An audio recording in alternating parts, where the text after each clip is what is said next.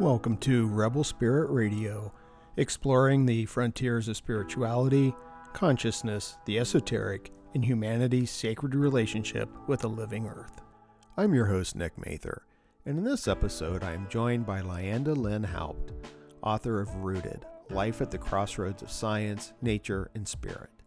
Among other topics, Lyanda discusses nature mysticism, the concept of rootedness, authenticity in action, the value of darkness, and the virtue of hope. Also, please be sure to subscribe to this podcast on whatever platform you use to listen to podcasts, or subscribe to the YouTube channel if that is where you view this.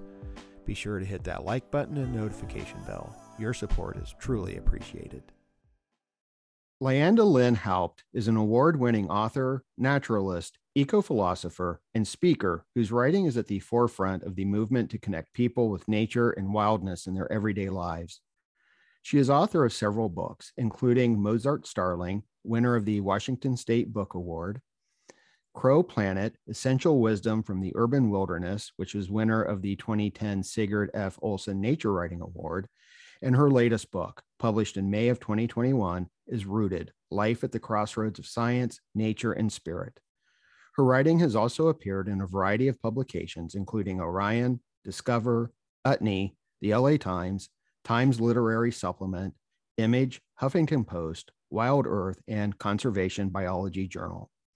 In addition to her writing, Lyanda has created and directed educational programs for Seattle Audubon, worked in raptor rehabilitation in Vermont, and has been a seabird researcher for the U.S. Fish and Wildlife Service in the remote tropical Pacific. Lyanda, welcome to Rebel Spirit Radio. Thank you. I am so happy to be here. Yes, I'm very happy to speak with you, and I'm so grateful for your time. Um, and I have to tell you, I absolutely adored uh, Rooted uh, Life at the Crossroads of Science, Nature, and Spirit. As soon as I finished it, I wanted to read your other works. Uh, I, I, I regret that I didn't have the time to do so before speaking with you, but that may be a good thing in order to keep the conversation rather focused. um, but they are definitely on my to read list. Thank you. Thank you so much. Appreciate oh, of that. course. I've gone back and forth as to where to actually begin this conversation. And I think that I've settled on nature mysticism because okay. that's something that you mentioned right away in the book and uh, you kind of give some of your background uh, that one of the things that seems to have led you on this path is receiving a book of uh, saint therese of lisieux i believe is how you pronounce that uh, and you also mention other uh, i guess what are considered nature mystics you know julian of norwich uh, saint francis of assisi and I noticed in his review of your book, Bill Plotkin called you a nature mystic. And I was wondering if you would agree with that. I so appreciated uh, Bill Plotkin's mentioning that because it is how I think of myself.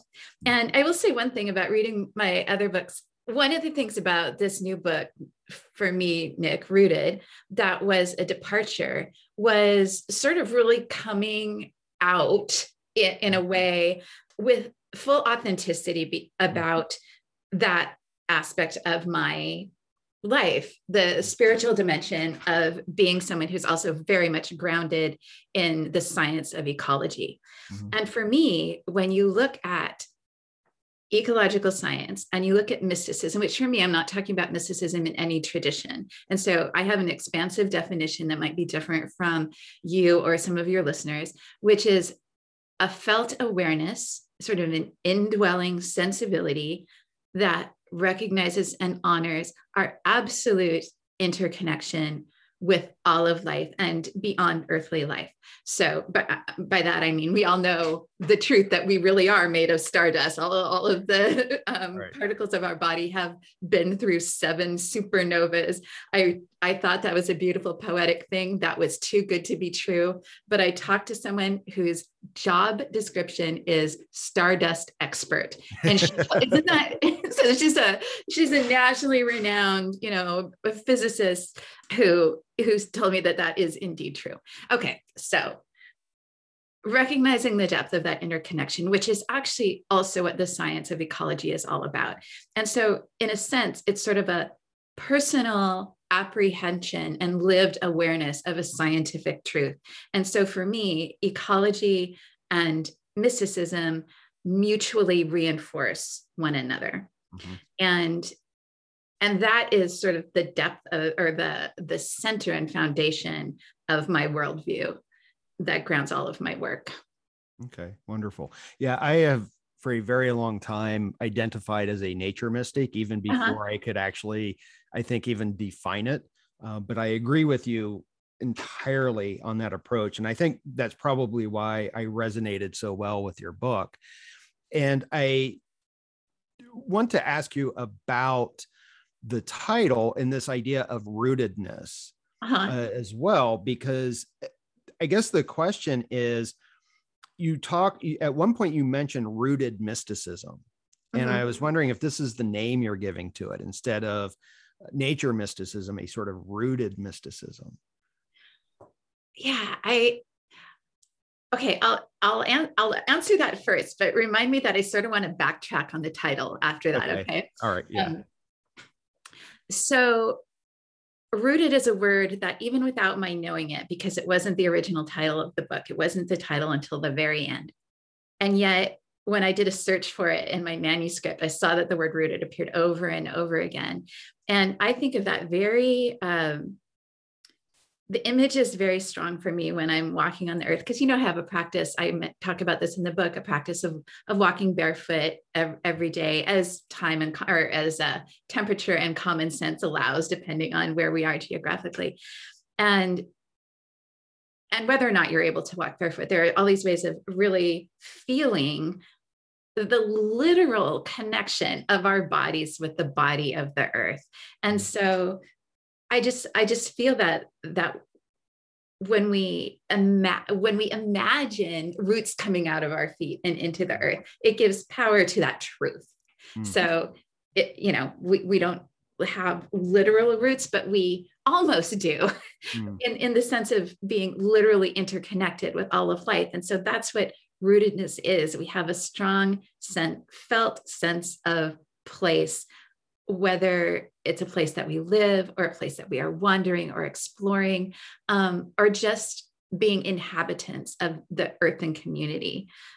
Rooted, the word root actually comes from the word radix, hmm. which is also forms the root radical. Mm-hmm. And radical means, you know, something that we put our full heart into. It's not necessarily something at the fringes, it's the center. It means the center about which all things turn, like the double helix. That's sort of a radix around the genetic double helix. So the rootedness is that center around which things turn. And, you know, in which we find, I'll, I'll just quote a, a, uh, the spiritual phrase that within which we live and move and have our being you know the center that's the root. Right. so it's tree roots but it's also the, the full centeredness of life. And not to just prattle on too long here but i want to tell you that the original title of this book until the very last minute was frog church Ah, yeah. And, yeah. And so Frog Church makes an appearance there. It's the first, I made it into the invocation of, of the book. Uh, invocation, I prefer that word to introduction. And because, uh, as you note, I was raised Catholic. My mom did, in fact, put the bio- a biography of Therese of Lisieux in my Easter basket when I was in fourth grade. And I was so taken in. I was never a traditional Catholic person but I love the mystical tradition and the contemplative intellectual tradition that resides there. And much of it is for many of the saints who are are wild people. You don't get to be a saint by being normal. You get to be a saint by living on the fringes of society in caves and tree, living in trees and communing with wolves and birds. And Therese of Lisieux was this she's portrayed sometimes as this treacly little pampered, you know, 18th, 19th century French girl, which in many ways she was. but her spirituality is deeply radical. She Mm. senses a, a deep interconnection with the world. She is in love with nature. She lives her own way. She has a sense of spiritual freedom that is very, very similar to what we find in the Zen tradition, of which she had no knowledge. So I was influenced by her, by Hildegard of Bingen. Um, her biography led me into the path of studying the uh, Western mystical tradition though I also lived in Japan and studied the Eastern traditions as well. But yeah, she led me to Hildegard of Bingen, Francis, uh, other saints who found their the depth of their own spirituality in their connection to the earth. Mm. Yeah, wonderful. It seems to me that this is something that is necessary and it does my heart really good to see voices like yours coming to the forefront at this time of ecological crisis. Mhm. And I always see this as inherently, to switch language a little bit, a religious issue in the sense, you know, talking about etymology, I always take the etymology of religion, which is to rebind or reconnect. Mhm. I'm like, we have to reconnect with the earth. Right. And uh, so that's why I think it's so important to bring in the spiritual aspect because I don't know that we're going to, I don't want to say save ourselves or, or the planet, but you know, w- without doing so, it seems like it's just fundamentally necessary. right. I, I love that etymology and, and I like how it decouples that word rebinding from any particular tradition because Right. as we know, so many traditions are fraught right now. Mhm. Um, one of the things that I kept in mind, in in fact, I was a little bit hesitant to use the word spirit on the cover because I didn't want people to to say, oh, I'm not religious, so this isn't for me. And so spirit in this book is defined very expansively to mean those parts of our human intelligence, these beautiful parts that bring us to the fullness of our intelligence, our imagination, our creativity, our ability to apprehend interconnection with the natural world, to, to break down the to realize that our bodies are semi-permeable and that we have this great interaction beyond the flimsy husks of our individual skins all of those things that are part of our intelligence but are not quantifiable or statistically significant by the traditional measures of science Mhm. and yet those aspects of our intelligence do intertwine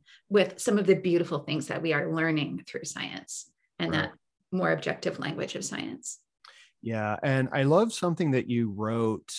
And I don't know if I have the quote in front of me, but it was something along the lines of that science has its own poetry.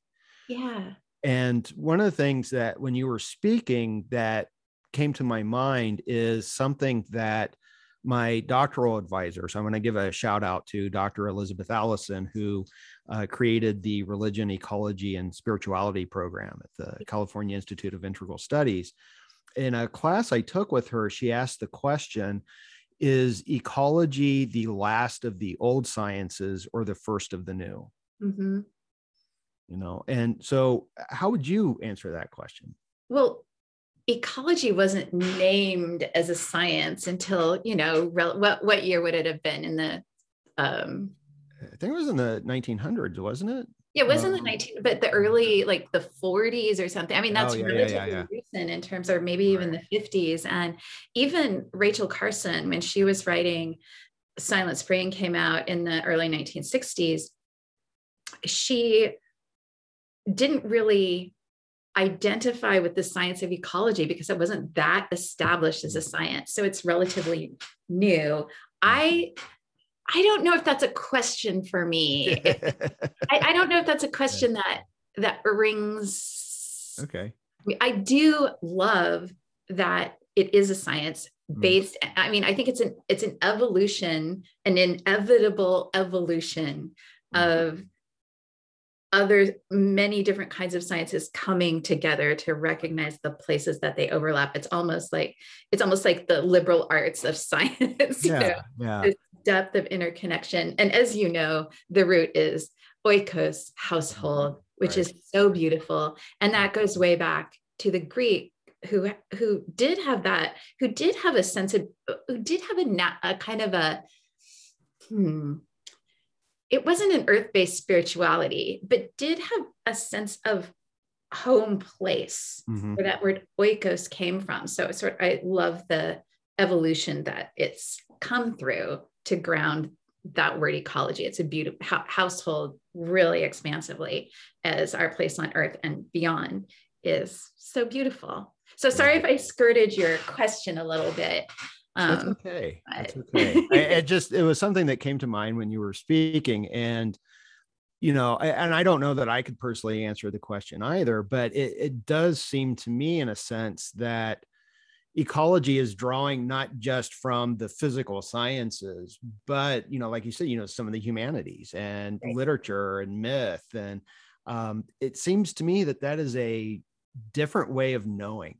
Although, you know, Nick, I think it's funny if you if if you're in school and you go with that kind of mm-hmm. idea notion about right, ecology right. because we think of ourselves as being interested in ecology and so right, we read ursula le guin and we read wendell berry and we read you know Deena metzger and we go out and identify mushrooms and we go to an ecology class and we think that's what it's going to be about and it's not. It's yeah. math Right, right, right, right, it's, right. It, it's energetics, it's physics of mm-hmm. energy um, movement and, and, and dimensions. So, so I think we should honor that. Although it it plays well, ecology mm-hmm. plays well with aspects of the liberal arts, and if you take an ecology class, it still is a it, it is a science, mm-hmm. and and that's what you're going to find in your ecology class, unless you have you know have a, a kind of a broad spectrum instructor. Yeah. Sometimes I, I mean that's really common right now where they're co-teaching mm. ecology with humanities. My daughter just graduated from Vassar and she majored in I'll just take this chance to talk about my daughter. Um, she majored in environmental studies and cello performance. But in the environmental studies, you need to have a and I think this is great. You need to have a, a focus. And she chose music. A lot of people have chosen literature in the past. Some have chosen, you know, physics or chemistry or architecture or whatever. And she was the first one to choose music. And so they were like, okay, we've got some, we'll get that uh, music advisor for you to work with your environmental studies advisor. And I think that is happening more and more, mm. um, which is wonderful. Mm-hmm. Yeah, yeah, yeah. I agree. I was uh, I recently posted a video um, in regards to uh, David Orr's uh, article or essay, uh, "What is Education for?" Mm-hmm. And uh, I did it because there's always this meme that goes around that is taken directly from that essay, but it's always falsely attributed to the Dalai Lama. and so I I wanted to kind of say, you know, no, that's not true, um, eh, but also give his essay the justice I think it deserved. And while rereading that essay, and I use this when I teach class, uh, teach uh, my intro to philosophy courses. That's one of the first things I have students read is what is education for. And you know, he says that he lists all these myths of education then he gives you know these principles and his first principle is that all education should be environmental hmm. and this is one of the areas that i disagreed with him because i said no it needs to be ecological mm-hmm, mm-hmm. Um, because he also talks about how the disciplines are we always separate them and isolate them but yet he also says you know we can't do that anymore. We have to look at the interconnections between all of these systems of thought. And so that's why i kind of said that it should be ecological because like what you said at the very beginning i see ecology as the science of interconnection. Right. I really agree with you on that. And in fact many people who work in ecology especially from a philosophical point of view are trying to sort of move away from that word environment at all mm. environmental justice environmental um, studies and replace it with ecology because environment so often refers to you know the room you're in yeah. and the built environment. And it has a coldness to it and a distance to it that doesn't invite that semi permeability that we find um, between ourselves and the rest of the world in ecology. And so I agree with you. It's a science of connection. It's an invi- it's a science that invites us to explore other forms of connection. Um, it's a science that invites us to recognize a way of knowing that predates science mm-hmm. as well. Right. right. So so yeah, I I in fact I had a whole section in rooted that i took i took out i had in the there's a chapter on language about the way we mm. speak and use language mm. which is very important uh, but it started out as sort of a critique of words that i don't really like oh. environment was one of them but I, it got kind of ranty and I, I changed that whole chapter but no i think that rethinking the word environment is important and replacing it with with ecology as you suggest is lovely I also wanted to ask uh, because you have a background in environmental ethics. And talking in terms of ecology and science and shifting paradigms here it seems to me that you're presenting something of a different kind of environmental ethic you wrote in the book that often environmental ethics use the language to go back to language here of utility and em- economic value. Right. And you also say you know we need to avoid technology based metaphors right? And I, I i agree with that so much and it seems to me that so much of our ethics are based on rationality. Mm-hmm. And my background is actually virtue ethics and environmental virtue ethics. But even that, you know, I like it because there's a practice. And this is kind of where I want to lead us a bit. You know, it's something that you do rather than a rule that you follow, but yet there's still this emphasis on practical wisdom. So what you are providing, I think, is an ethic. I don't know what name I would call it. And that's one of the questions I ask. You know, if it is, you know, what would you call your ethical approach? Would would you call it like a rooted ethic? I would. Yeah. In fact, when you were saying that, root, rootedness is sort of my guidepost mm-hmm. now. And um, I think you're, you know, I live in the Pacific Northwest where as you know ancient forests have been logged for the last you know more than a century. Where i live I, am I'm, I'm in west seattle right now and i'm not far from the olympic peninsula and the cascade mountains where there is l- less than 2% of old growth forests left. Mm-hmm. and for the last since the 70s when the protect ancient forest movement really got going one of the arguments was that utility of the forests, not so much the value that inheres in them or the wisdom that inheres in these forests or the beings that they that they um, protect and the, the world that they create. It was the idea that we are going to need healthy forests for humans to breathe. We're going to need healthy mm. forests to find medicines as yet unknown. And even if the activists weren't motivated by this utility, we used the language of this utility because we thought that within the economic system, it's the only thing that would make a difference and be understood. And it did not work. It has never worked. And what I really want to argue very strongly for is to reframe the language and attitude with which we live in respect to the natural world not using the lang- language of commodification, not using the language of economy, but using the more expansive language of sacredness mm. that a tree has value because the tree is a living ancient being mm. apart from any thing uh, even aesthetic value or sense of calm or medicine that it, it offers to us as humans mm-hmm.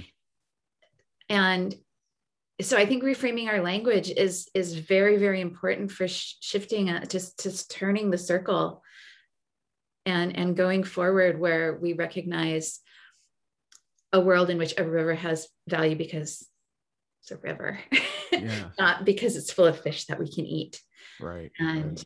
Um, even moving beyond that word it for a river Mm. Um, and I'm, I'm hoping that as the as we rethink the gender binary and come in to new to new pronouns, we can find a subjective pronoun rather than an objective pronoun to refer to things like trees and rivers that we wouldn't think of as he or she. Although I have no problem with just using those pronouns because they're more subjective. But right. hopefully we can come up with something better. But that's right. not objectifying like it. Right, very, right. It is very othering, right? Yeah, yeah. And I think that's something our sciences can do as well. I mean, our sciences are, are really moving forward in helping us understand the depth of of interconnectivity mm-hmm. and the ways of knowing that other than human beings have, including trees. I mean, we're looking at Suzanne Simard's work. She's not the only one. There are many others doing this work with trees and roots and mycorrhiza. But in scientific journals, if you look at studies that are done about animals, research papers on animals, even if it's a primate, say a macaque, if the sex of the animal is referred to in the beginning, so it's a female macaque, right? We're talking about after that, the macaque is never referred to as she, but as mm. it. Mm. So we recognize a fem- it's female or male. Maybe that has some impact on the science, but after that, we will objectify this animal, calling it it, it, it. And I think that is one very specific way that science could move forward right now. One of the things that I am wondering about is uh, because I agree with absolutely everything that you said. And with this idea of interconnection, I was also thinking that this is an ethic of relationship, mm-hmm. you know, uh, a relationship to the wild and uh, the wild within us and that we are part of. And that's another reason why I enjoyed your work so much because you're describing your experiences uh, in the wild. And I and I do want to talk about uh, just a couple of those. I don't want to give the whole book away um, because I do want to encourage people to uh, read this book. But one of the things that I was wondering, and I and I think about this a lot, is I think it's really important for people to have these sorts of experiences mm-hmm. to be able to connect with the wild and to go out and walk in a forest or even among some trees in a park. Mm-hmm but it seems like I, I don't know how to get them there. you know and and so i was wondering if you had any ideas how to open people up to this uh, especially people like in cities where it's just not all that accessible to them right well yeah, you really zeroed in on the core of this book. So many people, you know, we're in in a world in which we are facing multidimensional crises, right? And one of them is climate crisis, and in addition to pandemic and war. Mm-hmm. And one of the questions that you probably get in your classes or speaking, and one that I get very often is, "What do I do? What right. do?" There's so much going on. We're paralyzed by overwhelm sometimes. What do we do? And that's a difficult question to answer because there is no one answer. Mm-hmm. Because I believe, I don't believe that we all have one single mythic purpose in life that we have to find, or, you know, that's a lot of pressure. and, right, right. and I think, but I do think we have inherent gifts. We have a, a sense of unique authenticity, beautiful form, singular forms of intelligence, unique intelligences that we have to offer and so, what I wanted to bring out in the book is and i believe that we we come to know our authenticity which is so drowned out by the noise of commodification of the overculture of the rings on our telephone of um, our our cell phones the you, know all the mm-hmm. stuff right and i think that when we listen use some earth-based practices for connection and listening that can help us find our own rooted authenticity, which will lead us to our own answer mm. to that question what do I do? The question that is meaningful us, for us. You don't want me out there organizing right. an anti fracking demonstration because I am a terrible organizer and no one would come and it would be bad. There are people are, that are really good at that. I can write mm. some pretty sentences that would support it. Um, right. But we all have our own ways of, of doing that. So, what I wanted to offer in Rooted were some uh, way markers or fortifications, some invitations into different practices that have meant something to me. And I do share a lot of kind of funny stories and experiences, and then also the um, traditions and myths and science that tie into those stories. But I'm hoping that they will serve as invitations for people to try out some of the things that have worked for me. But even beyond that, to go, okay, she did that, but what would my version of that be? You know? Mm-hmm.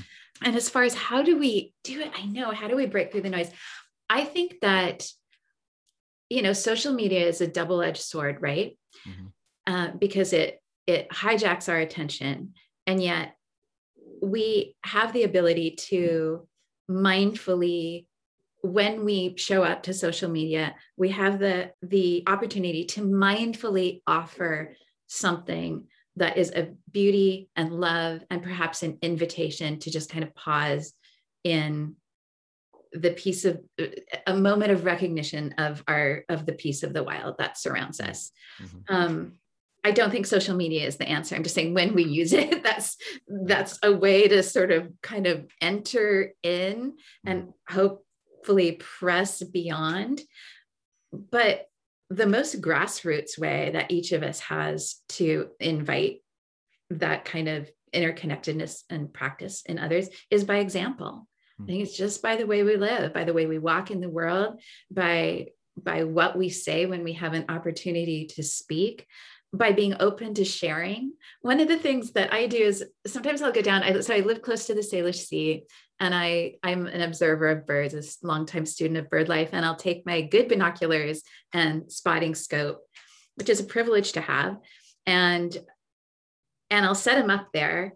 And people will walk by and they'll say, "Oh, you're looking at the eagles," because everyone thinks if you're bird watching, you're looking at eagles. I, I, I say, actually, no, I'm looking at a harlequin duck which is here for the winter and is about to go and nest in the and throw their young into the raging rivers of the Olympic Mountains, which is crazy.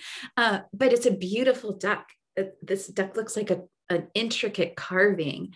And so I will offer people a look through the scope, which brings it, you know, to 20 times magnification. And they'll say, yeah, no, I'm good. I've seen ducks. And I say, no, no, no, you haven't. Just for me, you know, it'd make me happy if you'd look. So people look in the scope and they see this magical, detailed, exquisite being that they've never seen because you need optics to see it. Um, the people will say, oh my God, is that a rare bird? And nope, that bird is here every winter. And that, oh my God part is to me just so beautiful. And I think that we all have our own ways of being able to offer people a glimpse into the things that we see mm-hmm. and that other people might overlook, but then can walk into the world going, wow. And maybe say to someone else, did you know there's a duck out there? Or maybe get mm-hmm. whatever their a hand lens or some binoculars, whatever their tool would be for uh, extending their vision. Mm so I think example might be the one of the best tools that we have. And then, like we were saying, using our gifts. If yours is teaching and offering this beautiful podcast, mine is writing, others is organizing.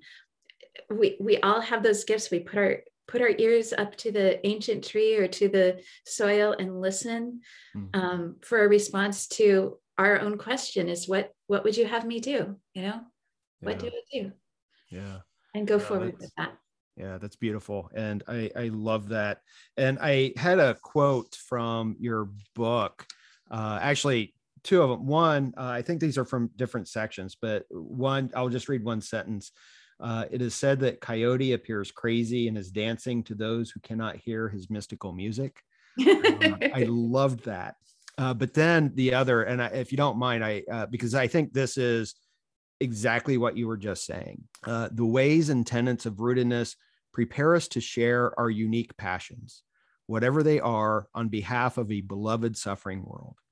Mm-hmm. Our work is to allow this passion to affect our existence, to let the inner ecology of our lives come to touch the outer ecology of the earth. This is the creative art of earth activism. The human task now is to bring it. Mm. Uh, and I just thought, yes, that is absolutely right. It's something that you know, having thought about this for a long time now, the conclusion I've reached is I think very similar is that the best thing that we can do is be our authentic selves, to be our authentic selves and to be the best version of ourselves that we can be. Mm-hmm. Right. I was just having that conversation with a, a friend yesterday.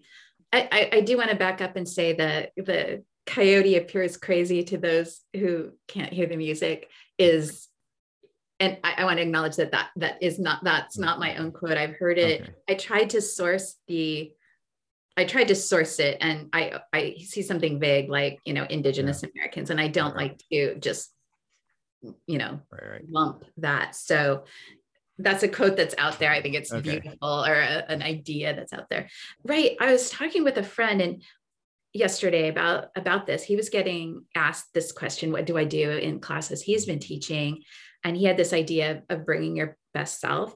And i think that's a huge part of it. We've been talking about authenticity. But i would want to warn us against the complacency of resting in i'm being true to myself. I'm mm. living the life that i know is is my best self I believe that this moment on earth with the depth of the we're, we're talking about ecology so i'll mention specifically the climate crisis but that impingence on, on of course the other crises facing us. I believe this moment asks something of us. It asks something of us that we take that authenticity uh, that we it, it it matters tremendously that we spend the time in the practices that are a form of radical self-care so we can show up with our best selves but i believe that we need to move forward in action as well right. whatever that means for us as again i think that's different for each of us but i i just want to invite us to make uh, all to make certain that we're not falling into the complacency of mm-hmm. oh i'm recycling and oh you know because i'm a writer i don't have to sign the petition or show up at the you know i i think that i think something is asked of us. Mm-hmm. and i think those grounding practices prepare us for action. Mm. and this is no time for you read from my book thank you for doing that uh, the, the task now is to bring it. So there's all the preparation and the bringing. We have to there there's the benedictine uh, charism the benedictine mon- monastic charism is ora et labora, mm. contemplation and work, right. contemplation and action, and that the two inform one another. And I think that's sort of the conversation that we're having here. Yeah, yeah, for sure, for sure. One of the things that I have asked several guests that I've had on the podcast, uh, I'm going to ask you, uh, but I think for you, you actually address this in your book. So the the question I typically ask is, are you hopeful? uh, in regards to our ecological crises that we're facing. And so I, I want to ask you that, but with the knowledge that you also discuss hope. Uh, so uh, I thought that maybe you could say a few more words other than yeah or no, um, okay. but to discuss hope in general. Yeah. Okay.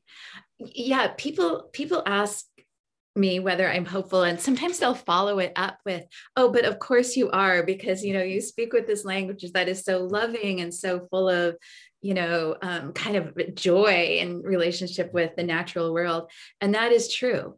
But as far as do I eh, do I think that we are going to be able to do the work as it culture exists on the earth today to turn around climate crisis to prevent in my little region of the world the extinction of the southern resident, resident killer whales, orcas, but they're called killer southern resident killer whales. I, I, I do not have hope that these things are going to happen. I, I, I am not full of that kind of hope. I am not optimistic about our ecological outcome. Um, that said, I am filled with hope in the way that I live, in the way that I want to invite others to live, with this definition that I actually found in an old monastic dictionary in a Benedictine monastery that hope is the virtue of acting with joy as you move toward the future. It's a virtue of mm. acting with joy. And I thought virtue sounds sort of prim and moralistic. You're a virtue ethicist, but it's actually finding, you know, this this deep love in our in the way that we live and act. And so what I when I think of hope, I decouple the idea of hope from my expectation of a particular outcome. So I hope this is a different to equivocate on the word. I hope that I'm wrong. I hope we don't get to 350 parts per million. I hope that uh, the we can come together and clean the Salish Sea well enough and and save the salmon so that the southern residents can continue in beauty. I do hope that. But whether or not those things happen, I I want to act. And I, I want to say I'm I am no, I'm no saint. And I've I don't want to sound like I'm doing everything right at all. I fail at all the stuff I preach about a million times every single day.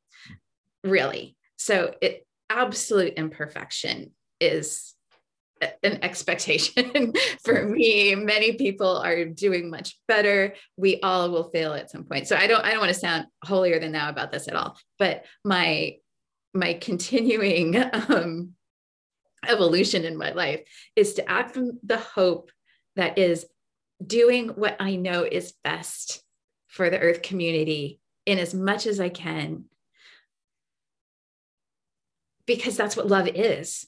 Because that's what we do. If we have a, a, a beloved dying friend we don't say oh well they're going to die anyway so i'll just go you know watch spider-man. Um, we sit with them. We hold their hands. We we we do any healing accomplish any healing effort that we can muster in hopes of, of that possibility. I don't know if that's a good metaphor. I've never used it before but i think maybe it is. We we hold we we're holding hands with with the earthen community in love and in in that vir- joyful virtue of hope and painful grieving hope right. Right. joanna macy as you know um, does a lot of eco grief work and wants to honor in in activists the the deep grieving that we feel that's based in love and that can undermine uh, that can lead to burnout if it's not recognized and honored. And so, I mean, I think that's re- something to recognize too that hope. I use this word love, but I, I use it in, in a great inclusive way that includes the potential for deep pain. Mm. And that absolutely in, includes and honors the grief that we feel that's based in the love that we feel. And that with all of that, we go forward. Right. Right. Wonderful. Um, it also that calls to mind something that you also wrote about. I'm trying to find it here in my notes, uh, but it was in one of the chapters. Uh, you have this chapter on darkness, mm-hmm. uh, which I liked, and I think that's where you encounter the moose at night. Yes, I remember right. But you you noted that you know something like 90% of life unfolds in complete darkness Right. And that's something I don't think people really stop to think about. But what I really wanted to point on is, uh, or uh, comment on, is that you also, and this is a direct quote, this complicated moment on earth is no time to retreat into the simplistic metaphor of bringing the light. Mm-hmm. The hope we must maintain, the imagination we must put to use, and the physical health we require all ask of us a more intricate wisdom. Mm. And I absolutely adored that because the I'm thinking of the darkness, not just physical darkness, but also like the darkness of the depth of the psyche. Um, yeah. that that is so necessary to work with in all of this you know because like you i fail all the time um, and i'm always trying to improve but I can't walk around and proclaim to be this beaming beacon of light mm-hmm. without recognizing the darkness within. Mm-hmm. And I always find a little bit of a danger with people who are like, no, just just focus on the light, focus on the light. I don't think you can have, you know, light always brings shadow. Yeah. Yeah. And that metaphor of light being good and dark being evil is so deeply entrenched. We hear it now in the political rhetoric. And I didn't realize how entrenched it was in myself until I decided to write this book without using the metaphor, the metaphor of darkness for difficulty or right. bad or or or staying light. And I had to, when I went through my draft, I had to cross that out about 20 times. Mm. I was really amazed at how it just rolled off the end of my pencil. Yeah. Uh, so deeply ingrained. But yeah, you know, I I love the work of Ursula Le Guin, mm. who, and I talk about her in the chapter on darkness, who in her Earthsea books, and just in that title, we see the way that she's erasing these dualities. And she addresses darkness a lot. And in the hymn of Ea, you know, the the I don't know, capital or center of of Earthsea, she has this poem. Starts the, the hymn starts out with something I, I think I have it right. Only in dark the light, only in dying life, bright the hawk's flight against the empty sky and as you know i write about dying as well and that that our entrance into the spiral of life but i think you're you're right and you're ta- you mentioned psychic darkness and i think that we can enhance our understanding of that that shadow work as some mm-hmm. psychologists yeah. call it by dwelling in literal darkness and not being so afraid of that loss of bearings that we you know we can usually find ourselves in space and that creates some confidence in us and then when that is gone we're left with a different kind of knowing and a different kind of apprehension but it's one that animals including humans have known for most of our evolutionary history. This this uh, constant light is very very new and it's disorienting to our bodies and our rhythms. So finding ways in the wild or even in our neighborhoods to or our households to turn off the lights and dwell in darkness can be it can be very um, educational. Mm-hmm. I encourage time in, in darkness and, and uh, moving towards ways to embrace darkness in our everyday life with the awareness that it's not necessarily easy or comfortable and and allowing that. Mm-hmm. yeah. Yeah. And it makes me think also of this movement that I would love to see worldwide of darkening cities at night mm-hmm. because I think that we've lost something really important. You know, I'm in uh, LA County, I'm down in mm-hmm. Pasadena, and I love nothing more than looking at the night sky. Uh, mm-hmm. Uh, where there's no light pollution. And here I'm lucky if I can see 15 stars and I think that being able to go out into the darkness and see the vastness of the universe gives us a sense of awe and beauty, which I see as fundamental to doing this work.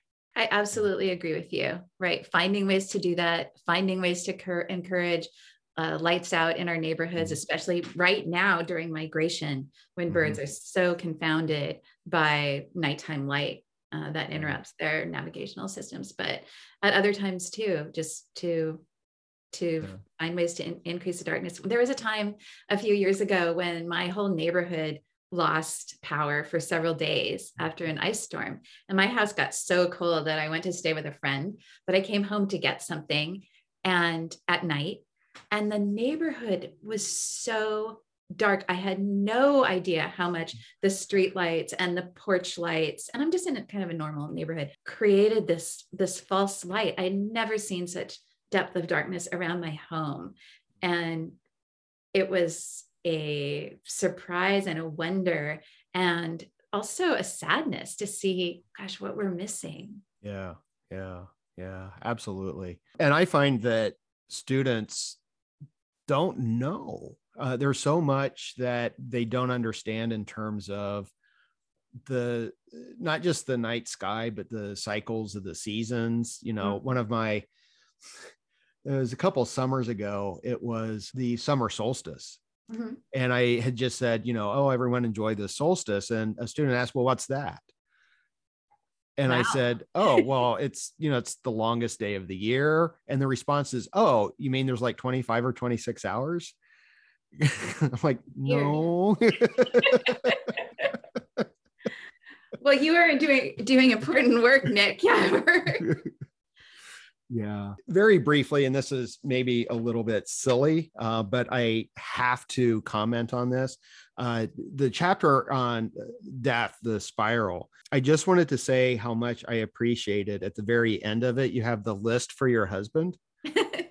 and um, one of you know if you were ever you know brain dead you know things to do before unplugging you And I just had to say, I am so grateful that you put in watching all seven seasons of Buffy. Um, because I'm like, oh, I'm going to do that too. well, yeah, I, I had sort of some ideas about about what becomes of my body after I mm-hmm. die. And I, I, it's really up to my loved ones, but I had some suggestions for my husband and I, I did make him a list, including, well, what led to this, Nick, was in part studying the afterlife of our cells. Mm-hmm. So when we are considered scientifically dead, medically dead, our cells are take sometimes days to, to finish up their cycle and sometimes even longer. And so I thought, wow, I really want to let my body finish up mm-hmm. before anything else happens. And so I talked to my husband about some of those some of those things, and one of them was I said, just don't unplug me, just let let let it all adjust for a little while. Yeah, go to France, watch Buffy, read Anna Karenina, yeah, great, and then revisit. And one of the the practices that I've undertaken was making because I I will hope to be be buried in a natural cemetery. And you know there's there are a lot of green cemeteries now where they keep a, a place where they're they're not embalming and they're not putting the concrete wall around you. But a natural cemetery takes it a step further where you don't even have a stone a, a human made stone. You can place a natural stone from the the the the um, ecosystem that's on the land there, and then loved ones burial places are found in the future by GPS, mm. which the keepers of the cemetery have for you and can lead you to the to the place. So I think that's very beautiful. And I contacted a couple of them, and they mentioned that when you are buried, you can have a total. It has to be totally biodegradable basket or a shroud, linen, flax linen, or cotton, and even the thread that that's sewn with has to be cotton and biodegradable. So on my list for my husband was I want to be buried in a, you know, the kind of a really pretty, flowy, organic linen dress and that's when he he was fine with Buffy and going to Paris and calling a death midwife and all. But when I got to the dress, he just said, "What?" You know, and I thought, of course, how's he going to figure that out? So one of my practices has been hand stitching this dress, mm-hmm. and I've been on the hems embroidering again in cotton some quotes that come up for me, like jo- Joy Harjo's "Remember the earth whose skin you are," mm. and and for me this is that you know the practice of memento mori the this many spiritual traditions have the invitation to keep your death ever before you to not to be morbid but to mm-hmm. invite gratitude and conscious living and recognition of the gift of life and the offering that your life can be and so that has been some some of my friends are are feel that this is kind of a dubious practice, sewing my death dress, as they call it. but and it is, and I don't want to be glib about that. I want to say that it's hard for me. It's I, it's not something that I have come to terms with, but it's a practice that for me is um, an invitation to to go deep and to recognize that we are part of a, a great essential spiral. Mm-hmm. Yeah. Yeah, I agree. And, you know, this is connected to the darkness because you had also noted that, you know, in the darkness, you have the fungi and other bacteria that's decomposting, you know, composting essentially. And you need the darkness and the earth in order to give life. And that's how I think about this because I have long held, you know, just dig a hole and stick me in it. Mm-hmm. Um, because I can't think of anything better than to be surrounded by the embrace of the earth after I'm gone mm-hmm. and then to become part of it. Right. You know, um, yeah. so, so yeah, I agree 100%. I just, um, can I just say one little thing about that? Because, because this is new um, and because families don't always aren't ready for this, yeah. I just want to honor that whatever choices anyone has ever made in the past regarding their loved ones or, or are making for themselves now mm. it, this discussion is not a judgment on that right. at all right. it's just sort of the idea that this discussion is happening mm-hmm. i think mm-hmm. it's beautiful and we can enter that discussion but just to honor everyone's choices are people are making the choices that are right for them and yeah and and that's important to recognize yeah yeah absolutely absolutely and i understand there's a way you can do this where they plant a tree and so you your body actually feeds the growth of the tree um, as well oh yeah. so, uh, yeah imaginations are at work here. Yeah yeah so uh, i know that we are getting close to the end of our time together just so just a couple of final questions uh, one is this idea uh, this is also part of, I guess, your tenets of rootedness. And I learned this from you. I never knew this. I never understood this, but the idea of kith and kin. Hmm. And I wanted to ask you if you could discuss this uh, kith uh, or kithship uh, for a moment, um, because I think that's important. It's something that I don't think most people know. Sure in the in the ecological community we're talking a lot about kinship right now mm-hmm. the depth of interrelatedness between ourselves and all other beings right? Um, but there's this phrase and it goes back to middle english at least of kith and kin. And those things have been conflated to mean you know our near relatives and maybe our friends. But when i went deeper into kith i found that it's it's they're not the same, which is why they're different words in, in this phrase. And even in England, they're conflated now. People really don't understand the, the meaning of, of this word kith, but it has to do with the land. It has to do with uh, one's sort of square mile in which they live, and how by walking that land and living a, a life upon the land, we come to know each being, each stone, each um, I'm thinking of English, I'm thinking of sheep um, or whales. Mm-hmm. Uh, I don't really see sheep every day, but you know, the salamander or the Swainson's thrush that always sings on the particular salmonberry bush. So there's that particularity of of knowing the land in which you live by heart. Hmm. So it's it's a different. So I can think about so I've been talking about the orca the and threatened orcas that often swim just down the road from me, southern resident killer whales. In Scotland, there is also a population of southern resident killer whales who are v- deeply threatened. And when I think of kith and kin, I think of kinship.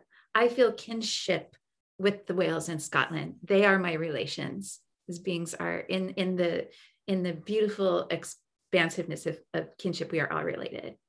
But the whales that live down the street with me, I know if I have binoculars, I know them by as individuals by the scars on their dorsal fins. I know which pod it is by the way that they move, if they're moving side by side or they're spread out. And I felt their breath, you know, on my own skin and didn't want to shower again for days. You know? um, so that is kithship. Mm and they're related and they're beautifully related. And so i think as we discuss kinship more and more i think it's a beautiful and essential discussion. I hope that we can bring kith and kithship more into the mix. Yeah, it reminds me of something uh, that Stephen Harding, uh, who wrote uh, Animate Earth, and uh, I think his latest book is uh, Gaia Alchemy, uh, that he refers to finding your Gaia place. Mm. uh, the place, uh, you know, uh, just a place that you can go on a regular basis. Mm-hmm. And um, that's actually what I'm going to be doing uh, right after uh, we end this interview. Is um, I hike a uh, canyon over by NASA's Jet Propulsion Lab, uh-huh. and I refer to it as the Friday office. And I've been doing this for like 10 years. And it's so amazing the interconnection that you start developing by going to the same place over and over and over. Um, and so I'm dying to get there because it rained all day on Monday. So I want to see how high the creeks are and get my boots wet. yeah, exactly. Yeah. And you, you know, you probably cross a large stone or boulder and yeah. put your hand on it, and you know that you know that stone. You know. Oh yeah the, that the river isn't always this high and right. whereas anyone else just walking the path for a day in their life would not have that. That's kithship yay. Yeah yeah yeah exactly. Yeah there's a tree i always have to stop and put my hands on mm-hmm. um, and say hello to the tree and just take a moment to be quiet um, and just learn the land and my connection to it. Right so all right. get too out there but with what we're coming to understand about trees and the awareness that trees have of their their their world and the space around them it's absolutely possible that your tree has come to recognize you in return. I hope so. I hope so. I, i've taken offerings to the tree. There's um it's like a hole and it looks i took a picture of it once and i titled it's like i don't know who lives here but i know someone does. Oh. um, and uh, yeah it's a, it's an amazing tree and it was interesting to me that someone last summer they put a little garden gnome in there. Uh-huh. and that so bothered me um, because i'm like but you don't know if any other little critter has that as a home and you're blocking their entrance? Yeah.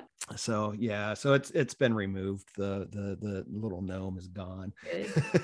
I think the practice of speaking with trees and even reading to trees, reading poetry to trees is a beautiful practice, not because we assume that trees can speak English. I think that's an overreach. I don't want to who's to say, but I'm pretty much sure that trees don't speak English. But it, what it does for us, because we're pretty limited in the ways that we understand he, communication, but because we we commune by speaking or or reading aloud to another being it invites us it helps our own psyche seek sink into that sense of communion communication and then to the point that maybe eventually we can drop the words but when we relate you know in this kind of interresponsiveness it's a good it's a it's a good way to start out you know?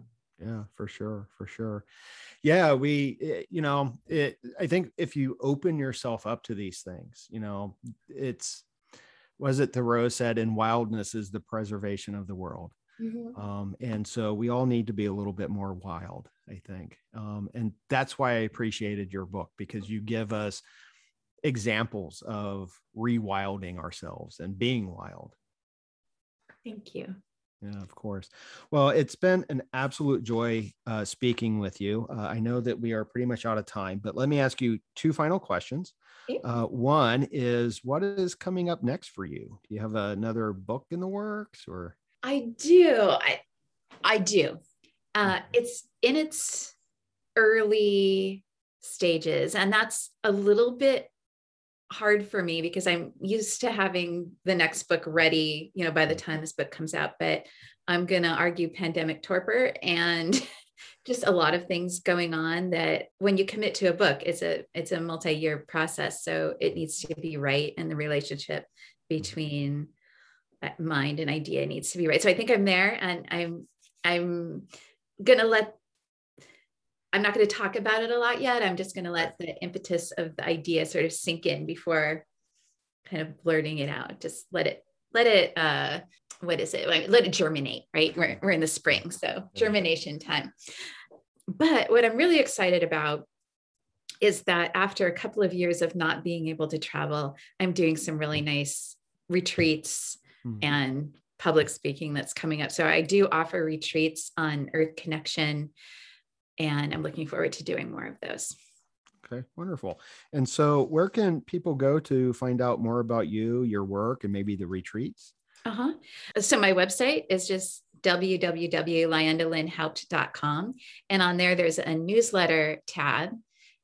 And my newsletter I haven't written it for months, but I'm going to start again writing it once a month. And it's my favorite way to communicate because there's no algorithm. It's totally your choice whether you read it. So I hope people will join me there. I think it's just very personal. And although you will find my presence on my name, at least on all of the major social media platforms, the only one I really use is Instagram. And there I'm at Lyanda Haupt. And I would love to see you there. Okay, wonderful. Well, I will put a link to your website in the show notes and the video description on YouTube, as well as links for uh, your latest book, Rooted. Um, so, uh, Lyanda, thank you again. I really appreciated this conversation. and I'm so very grateful for your time this morning. Oh, I'm grateful as well. Pleasure and an honor. Thank you so much. All right. Well, thank you. And that's a wrap on episode 36 of Rebel Spirit Radio. Thank you so much for listening or watching if you are part of my YouTube audience. If you enjoyed this podcast, please make sure to give it a positive rating on whatever platform you use to listen to podcasts. It only takes a second, and your five star ratings really do help.